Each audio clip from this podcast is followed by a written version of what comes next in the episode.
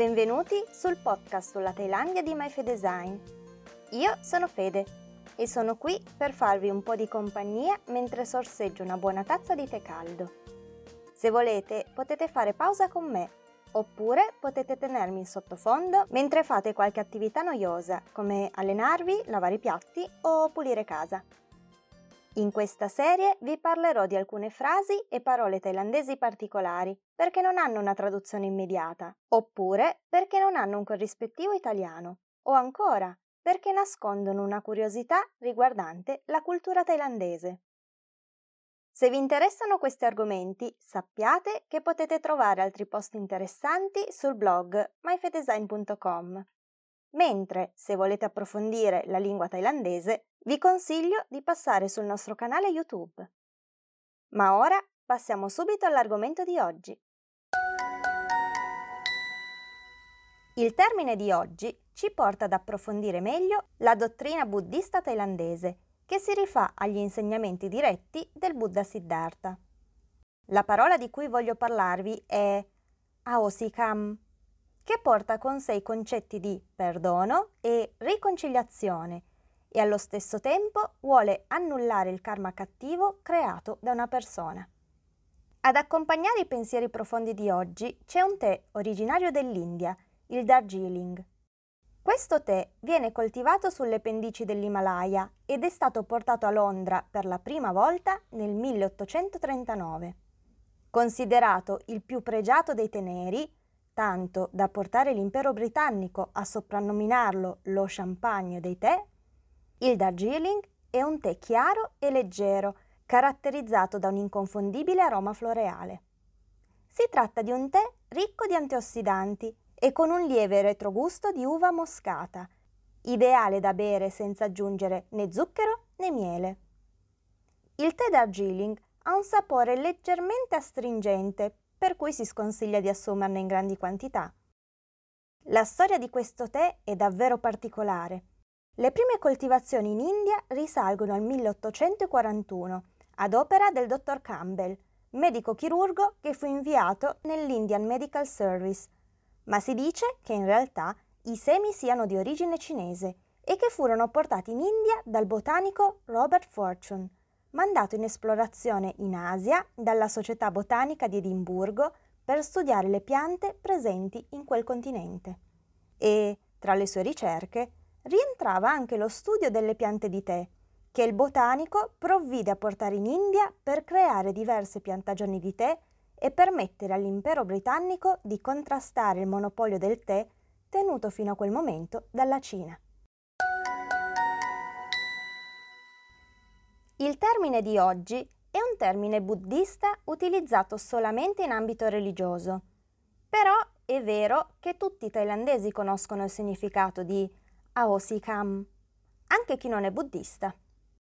Se guardiamo la definizione di Aosikam dal dizionario buddista del monaco Pra Pramakunapon, vedremo che questo termine è composto dalle parole Aosi e Kamma, dove Kamma è una pronuncia alternativa di ciò che noi occidentali conosciamo come karma. Si tratta quindi di un concetto inerente al karma ed in particolare alla cancellazione del karma negativo nella maniera più semplice che si possa pensare. Aosikam significa perdonare e farsi perdonare per ciò che si è fatto di male a qualcuno, sia che lo si sia fatto intenzionalmente, sia che lo si sia fatto accidentalmente, sia in questa vita, sia nelle vite passate, per fare in modo di non generare karma negativo che possa influenzare le vite future. Aosikam può essere collegato a due azioni, il chiedere e il dare. Ko Aosikam si può tradurre come chiedere Aosikam. Se da una parte significa riconoscere di aver fatto qualcosa di sbagliato e voler chiedere perdono, dall'altra questa richiesta può nascere anche da una situazione apparentemente incomprensibile. I thailandesi buddisti, infatti, se si rendono conto di non riuscire ad andare da nessuna parte con la loro vita e di trovare continui ostacoli sulla loro strada, potrebbero cominciare a pensare che la loro attuale situazione possa essere colpa del cattivo karma fatto in quella vita o in quelle passate.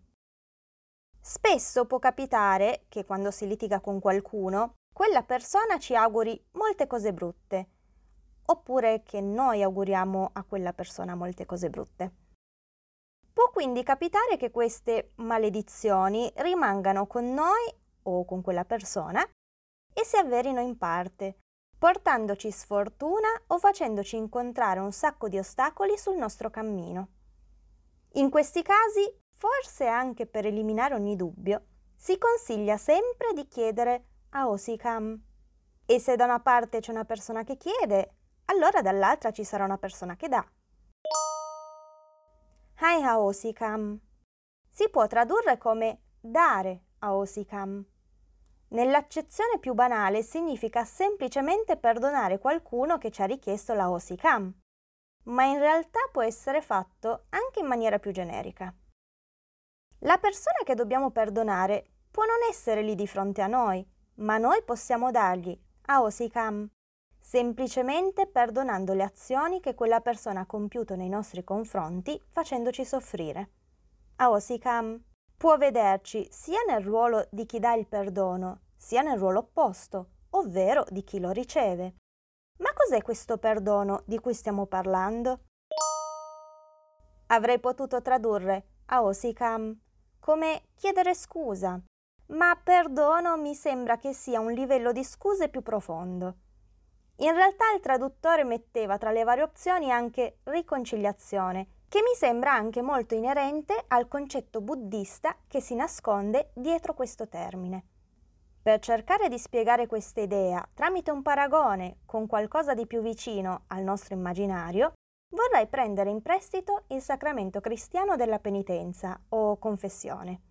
Così come per i cristiani confessarsi significa riconoscere di aver peccato e voler chiedere perdono a Dio per potersi così riconciliare con Lui, così i buddisti thailandesi chiedono a Vosikam per potersi conciliare con le persone con cui hanno costruito del karma negativo. La differenza sta però nella connessione.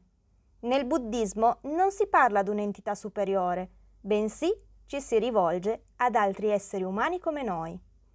Genitori, amici, parenti, insegnanti, colleghi, conoscenti, qualunque persona che abbiamo incrociato nel nostro cammino e spesso può capitare di non avere buoni rapporti con queste persone. Ciò rende la Hosikam un gesto ancora più pesante da affrontare. Insomma, almeno nella confessione cristiana abbiamo la consapevolezza di rivolgerci ad un Dio misericordioso in grado di perdonarci.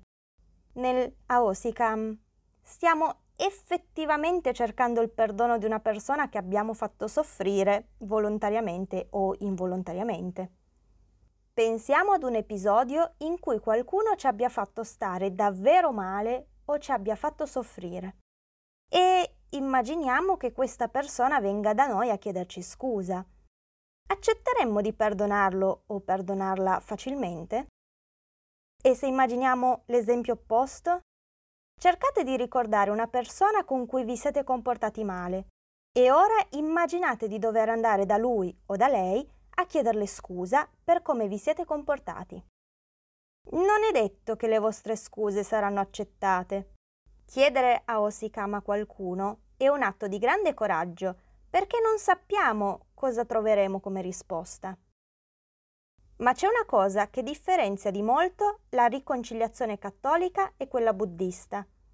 Se confessando i nostri peccati ci riconciliamo con Dio e ci mettiamo d'impegno per seguire il suo cammino, in quella buddista riconciliarsi con chi abbiamo creato del cattivo karma significa semplicemente eliminare quel karma per evitare di incontrarsi nuovamente nella vita successiva. Per capire al meglio questo concetto, dobbiamo aprire una parentesi sulla concezione del ciclo di rinascite del buddismo. Come molti già sapranno, il buddismo crede che quando una vita finisce, quella rappresenta solo la fine di quel corpo, ma non del suo spirito. In realtà la reincarnazione è un concetto molto complicato da spiegare perché si allontana parecchio dalla concezione occidentale del mondo.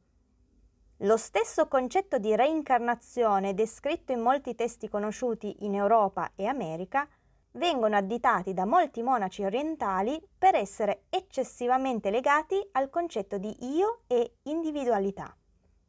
Voglio solo mettervi una pulce nell'orecchio perché non approfondirò qui questo argomento, ma Buddha in realtà insegna la non esistenza di un individuo singolo e di come invece ci sia un attaccamento morboso da parte degli umani a definire ciò che uno è da ciò che sono gli altri. In parole povere, finché rimaniamo attaccati al concetto di io e mio, non saremo mai davvero liberi perché continueremmo a coltivare l'attaccamento a ciò che noi consideriamo essere le nostre cose, il nostro corpo e la nostra anima. Lo so, è un concetto molto complicato, anche io spesso mi ritrovo a non capire perfettamente questi ragionamenti. Ma credo sia importante provare a tenere in considerazione che quando parliamo di anima non parliamo di qualcosa di intero, ma come ad un insieme di elementi. Se il ciclo delle rinascite è vero, non significa che nelle vite passate ero la stessa persona di adesso, ma che una parte di me ha vissuto un'altra vita e che in questa vita ho ereditato i risultati delle azioni passate sotto forma di buon karma e cattivo karma. Il karma si forma sempre quando ci relazioniamo con altri individui, sia che lo facciamo in maniera diretta, ad esempio aiutando una signora in difficoltà al supermercato perché non sta trovando l'ingrediente che cercava, oppure in maniera indiretta, ad esempio nell'esempio di prima facendo finta di niente e cambiando reparto, lasciando la signora ai suoi problemi. Ci sono azioni che pesano di più e azioni che pesano di meno, come abbiamo visto nella puntata numero 6 del podcast, quando abbiamo parlato di Tambun, e per ogni azione ci sono delle conseguenze che possono verificarsi in questa vita o nella prossima. O almeno questa è una delle spiegazioni più facili che viene data dai thailandesi quando si incontra qualcuno che a pelle ci sta antipatico. Magari nella vita precedente ti ha fatto qualcosa o ti ha fatto soffrire. Questo ciclo di odio sembrerebbe infinito. Se tu mi fai soffrire, io allora vorrò avere la mia vendetta e vederti soffrire a mia volta, e così via. Ma è qui che interviene il termine Aosikam. Se tu mi fai soffrire e io accetto ciò che è successo e non ci penso più e continuo con la mia vita, allora ecco che posso interrompere questo ciclo. E nella prossima vita, se avremmo fatto davvero della Hosikam, non dovremmo più incontrarci né farci soffrire a vicenda. Sebbene si parli di Aosikam come qualcosa da chiedere o da dare ad un'altra persona, in realtà Aosikam ha un impatto molto più forte su di noi. Se io sono disposta a lasciare andare il risentimento, l'odio, il desiderio di vendetta e la sofferenza che quella persona mi ha fatto provare, a guadagnarci in primis sono proprio io. Non si dà a Osikam a qualcuno per fargli piacere, ma lo si fa per amor proprio, per cercare di superare la sofferenza, che, vorrei ricordare, è proprio il motivo che spinse Buddha a lasciare tutto e approfondire gli studi sulla meditazione e sulla vera natura del mondo. A tutti sarà capitato almeno una volta di sentirsi traditi o derisi, colpiti da parole o azioni che hanno lasciato ferite profonde. Il primo pensiero sarà sicuramente stato quello di volersi vendicare in qualche maniera, ma dall'odio non può nascere nulla di buono. Tra le tante frasi che vengono attribuite a Buddha, ce n'è una che mi ha sempre affascinato per la semplicità del suo messaggio. Se stringi un pugno chiuso fino a farti male, i palmi potrebbero cominciare a sanguinare a causa delle ferite causate dalle unghie, e le nocche potrebbero diventare bianche perché il nostro gesto ha avuto un impatto sulla nostra circolazione sanguigna.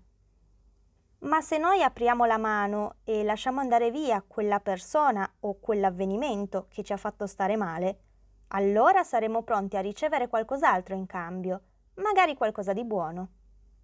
Odiare qualcuno è come stringere quel pugno, non ci porterà nulla di buono. Lasciare andare quel sentimento, invece, non può che essere positivo per noi. È molto più facile a dirsi che a farsi. A volte ci vuole molto tempo per curare le ferite che ci sono state inflitte, ma evitare di rimuginarci su e pensare alla vendetta è il primo passo verso la guarigione. E poi, diciamocelo, già che il nostro tempo a disposizione su questa terra è molto limitato, vogliamo davvero sprecarlo per una persona che ci ha fatto stare male? Se aveste solo più un giorno da vivere su questo pianeta, vorreste davvero spenderlo per fare del male a qualcuno piuttosto che passarlo con le persone che vi vogliono davvero bene e a cui voi volete bene? Finora abbiamo parlato di Aosikam come un qualcosa che avviene tra due persone, una che chiede e una che lo riceve. In realtà la Osikam dovrebbe essere reciproco. Io perdono te e tu perdoni me e ognuno continua con la sua vita senza più farci del male sia adesso sia nelle vite future. Ma come abbiamo visto, Aosikam serve in prima persona a noi. Se non ce la sentiamo di vedere l'altra persona, possiamo andare al tempio e fare un'offerta, tambun, e chiedere a Osikam sia in maniera generica sia in maniera più specifica. Un po' come si potrebbe fare quando si prega. Si può pregare per più persone oppure per una sola persona specifica. La cosa importante del Haosikam è farlo davvero. Non è sufficiente pronunciare questa parola per essere immediatamente perdonati. Bisogna crederlo e farlo davvero. E se lo diciamo, ma in fondo al cuore proviamo ancora del risentimento per quella persona, allora non stiamo davvero facendo Ahosikam. Dobbiamo essere sinceri con noi stessi, darci del tempo, magari meditare e leggere qualche testo in più sul buddismo e riprovare a cercare di lasciare andare persone ed eventi che ormai ci tormentano solo più nella nostra mente. Il passato non si può cambiare. Accettiamo questa verità e smettiamo di pensare a tutte le realtà alternative che si sarebbero potute creare se ci fossimo comportati in un altro modo o avessimo detto qualcos'altro. Il passato ormai non coincide più con il momento presente può aver fatto soffrire il nostro io del passato, ma adesso, in questo preciso momento, non può più farci male. Noi siamo diversi, l'ambiente in cui ci troviamo è diverso, la percezione che abbiamo delle persone coinvolte è differente. Ovviamente non possiamo impedirci di fare questi pensieri, ma se li riconosciamo, impariamo a prendere le distanze. La meditazione ci aiuta a riconoscere meglio i nostri pensieri e a distinguerli da ciò che noi siamo. Se vediamo che la nostra mente comincia a immaginare queste realtà parallele, facciamo quello che faremmo se fossimo davanti ad un televisore. Cambiamo canale. Ripetiamoci, il passato è passato e non può più farmi del male. Impariamo da ciò che è stato e andiamo avanti. Se facciamo questo esercizio spesso, potremmo ritrovarci al punto di essere pronti a fare Aosikam per davvero, convinti sia nel cuore sia nella mente. Come vi ho detto all'inizio della puntata, Aosikam viene utilizzato in un contesto religioso. Si tratta di una parola che non viene mai detta con leggerezza e che nasconde in sé sia il senso di umiltà nel riconoscere i propri errori, sia la volontà di voler ricominciare e lasciarsi tutto alle spalle. Durante la cerimonia di ordinazione dei monaci, i futuri monaci chiedono e danno a Osikam ai parenti e amici che si sono riuniti con loro, in modo da poter fare tabula rasa e poter così cominciare una nuova vita, senza karma negativo legato ad azioni del passato che possa influenzare le loro decisioni future. Ciò che accadrà succederà in base a ciò che i monaci faranno una volta indossate le vesti del Tempio. Ma non è necessario diventare monaci per fare Aosikam. A volte nella vita si arriva ad un punto in cui si sente il desiderio di voler ricominciare da zero e il decidere di voler chiedere scusa a qualcuno che si è davvero ferito può essere il primo atto di coraggio della nostra nuova vita. Ma chiedere a Osikam a qualcuno significa anche il dover accettare che l'altra persona non ci voglia parlare o non ci voglia dare la Osikam desiderato. Magari l'altra persona ha sofferto talmente tanto a causa nostra che non è pronta a fare questo gesto. In questo caso non lasciamoci prendere dal risentimento, ma accettiamo che quello non è altro che la conseguenza delle nostre azioni. Non possiamo obbligare qualcuno a darci a Osikam se non se la sente, né dobbiamo sentirci obbligati a perdonare qualcuno che ce lo chiede. L'unica cosa che possiamo fare è continuare sulla nostra nuova strada.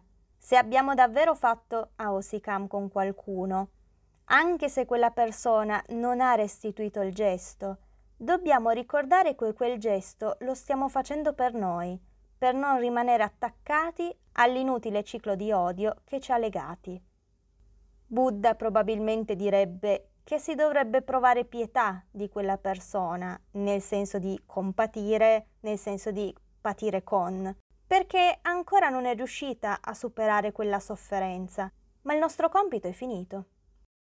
Non cerchiamo Aosikam solo per pulirci la coscienza. Non è la risposta dall'altra parte a permetterci di andare avanti, ma siamo noi a permetterci di lasciare il passato nel passato e di vivere il presente. Qualcuno potrebbe chiedersi, ma allora a cosa serve chiedere a Osikam se non serve che l'altra persona ci perdoni? Beh, gli esseri umani sono imprevedibili. Alcuni potrebbero non accettare la Osikam richiesto, ma potrebbero cominciare a ragionare sul fatto di essere rimasti eccessivamente attaccati a ciò che è successo in passato, generando odio e risentimento e costringendoli sul sentiero della sofferenza. E poi sapere che una persona che ti ha fatto del male non lo farà più potrebbe essere un gran sollievo, no? Per la storia che accompagna la parte finale dei nostri podcast, avevo pensato alla parabola del figliol prodigo, perché parla di perdono da parte del padre nei confronti del figlio tornato a casa dopo aver sperperato la sua parte di eredità e di incapacità di perdonare e del risentimento del fratello nel vedere il figlio minore tornare a casa festeggiato e riverito come fosse un eroe. Si tratta di una parabola che ho sentito un sacco di volte nella mia Villar Perosa perché Don Franco ce la raccontava prima di ogni confessione. L'ho sentita sia da bambina sia da catechista e credo anche di averla citata un paio di volte ad alcune classi dei bimbi dell'oratorio. Ma sarebbe una scelta davvero poco thailandese. Quindi oggi voglio usare una storia differente, presa dal telefilm thailandese Sin Lai Hung, che ho visto qualche anno fa e che mi aveva colpito molto per la sua trama che si scostava molto da quella degli altri telefilm thailandesi. La storia è ambientata nell'Isan, il che significa che quasi tutti i dialoghi sono in dialetto, e sono presenti due archi temporali, uno ambientato nel passato e uno nel presente. Per comodità ci riferiremo alle protagoniste usando solo i nomi del presente, che sono più facili da ricordare. Partiamo dai primi 5 minuti del primo episodio. Qui vediamo la Mesa Ang del passato pronta per venire decapitata. La storia non ci dice subito chi sia, ma se non ricordo male doveva essere una delle figlie del governatore di quelle terre. Di fronte a lei stanno suo padre, il suo promesso fidanzato, la sua sorellastra Mesa Aar e la madre di lei. Il padre le permette di dire le sue ultime parole prima di venire giustiziata, sperando che la figlia chieda il suo perdono in modo da poterla liberare. Ma Mesa Ang lancia una maledizione sui suoi carnefici. Nelle loro vite future augura al padre di morire di dolore a causa sua. Augura alla matrigna di doversi occupare di lei e di morire per mano sua augura alla sorellastra di subire ciò che ha dovuto subire lei in questa vita e vedersi sottrarre da Mesa An tutte le cose che ama in tutte le loro vite future. E infine augura al suo promesso fidanzato di continuare ad amarla in futuro di un amore non corrisposto, per cui dovrà soffrire in ogni singola vita. Non viene spiegato immediatamente cosa abbia fatto Mesa An per venire giustiziata, ma la matrigna dice all'esecutore di porre un contenitore dove far colare il sangue della figliastra, in modo da poter poi intingere il patun in quel sangue. Il patun in questione è di color rosso e presenta delle decorazioni a forma di un cigno dorato, anche se personalmente più che un cigno a me sembrava una fenice. E proprio questo patun, la causa della morte di Mesa An per mano di Mesa Ad, gelosa della sorella, che è riuscita a renderla colpevole agli occhi del padre e causarne così la decisione di farla decapitare. A questa scena manca la sorella più piccola, Mesa Oan, unica persona a non aver tradito Mesa An, che arriva in tempo per vedere la spada tagliare il collo della sorella e svenire per il dolore, mentre il resto dei familiari guarda compiaciuta lo spettacolo. Il Patung incriminato ricomparirà nel presente, insieme a tutti questi personaggi. E ciò che rende interessante la storia è il contrasto tra i personaggi del passato e quelli del presente. Se nel passato proviamo pietà per Mesa Ang, buona e gentile, che deve subire i soprusi e la gelosia di Mesa Ar. Nel presente vorremmo prendere a schiaffi Mesa Ang per essere così cattiva con sua sorella Mesa Ar, che in questa vita subisce ogni tipo di ingiustizia. E se da una parte, man mano che si vede l'ingiustizia causata da Mesa Ar che tra le altre cose in passato ha fatto anche torturare sua sorella in prigione, e si capisce da dove nasce la cattiveria di Mesa Ang. Dall'altra si vede come questo odio e questo rancore che sono rimaste nell'animo di Mesa Ang fin dalla vita precedente le stanno distruggendo questa vita presente.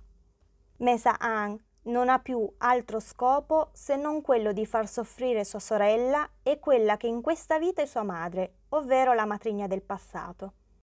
Piccola parentesi, Mesa Ang non è stata cresciuta dalla madre, ma da una nutrice, che altri non era che la sua madre naturale nel passato e che anche in questa vita la ama e cerca di proteggerla. Mesa Ang vive per la vendetta e non ha un futuro per se stessa. L'odio l'ha praticamente annullata.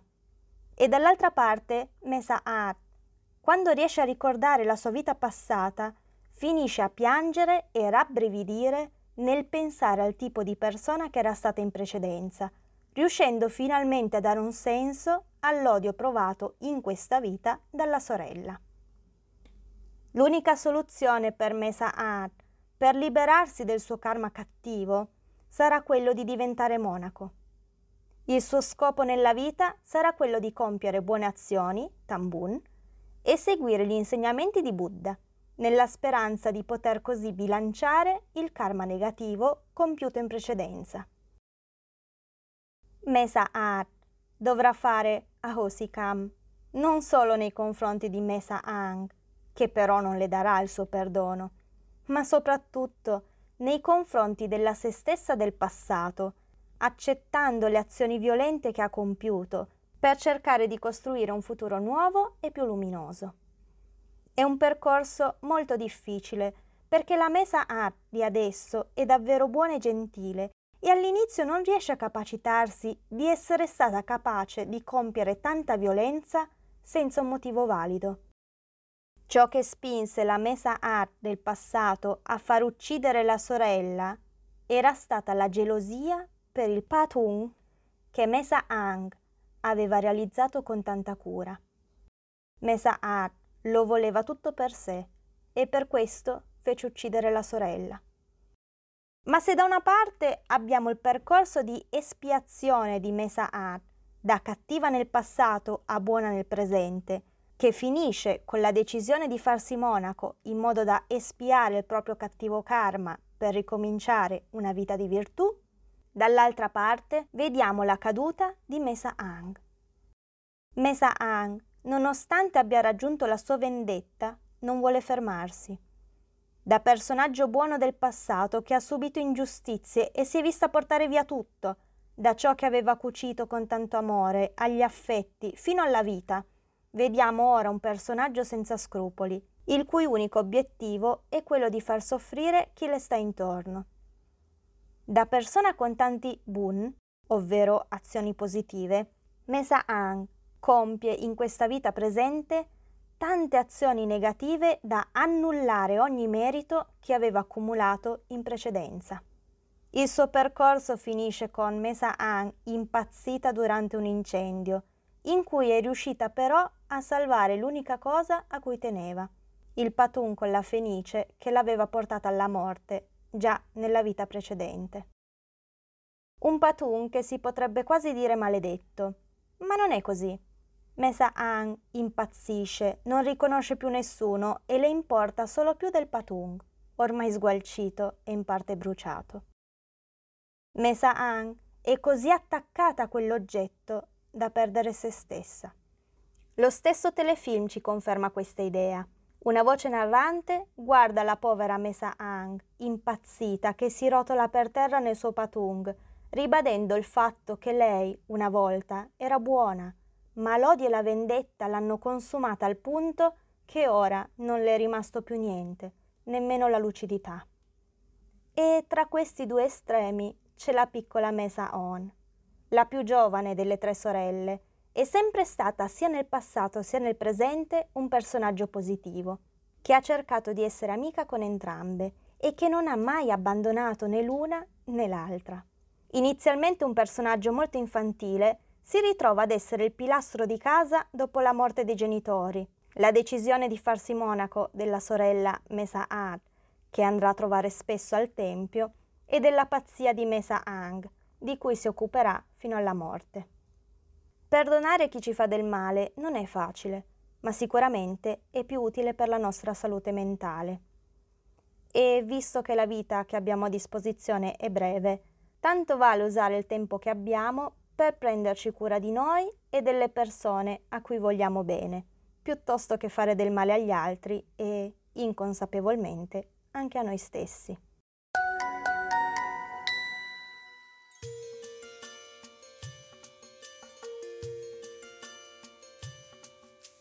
Grazie per essere arrivati fino alla fine di questo lunghissimo episodio del podcast di MyFedesign. Oggi abbiamo visto il termine buddista Ahosikam, che racchiude in sé i significati di perdono e riconciliazione e che comporta un sincero esame di coscienza non solo per costruire rapporti migliori con gli altri, ma anche con noi stessi. Se vi è piaciuta questa puntata e volete lasciarmi un commento, potete trovare tutti gli episodi sia sul blog sia nella playlist sul canale YouTube MyFedesign. E mentre sorseggio il mio ultimo sorso di tè, vi auguro buona giornata e spero di rivedervi anche nella prossima puntata.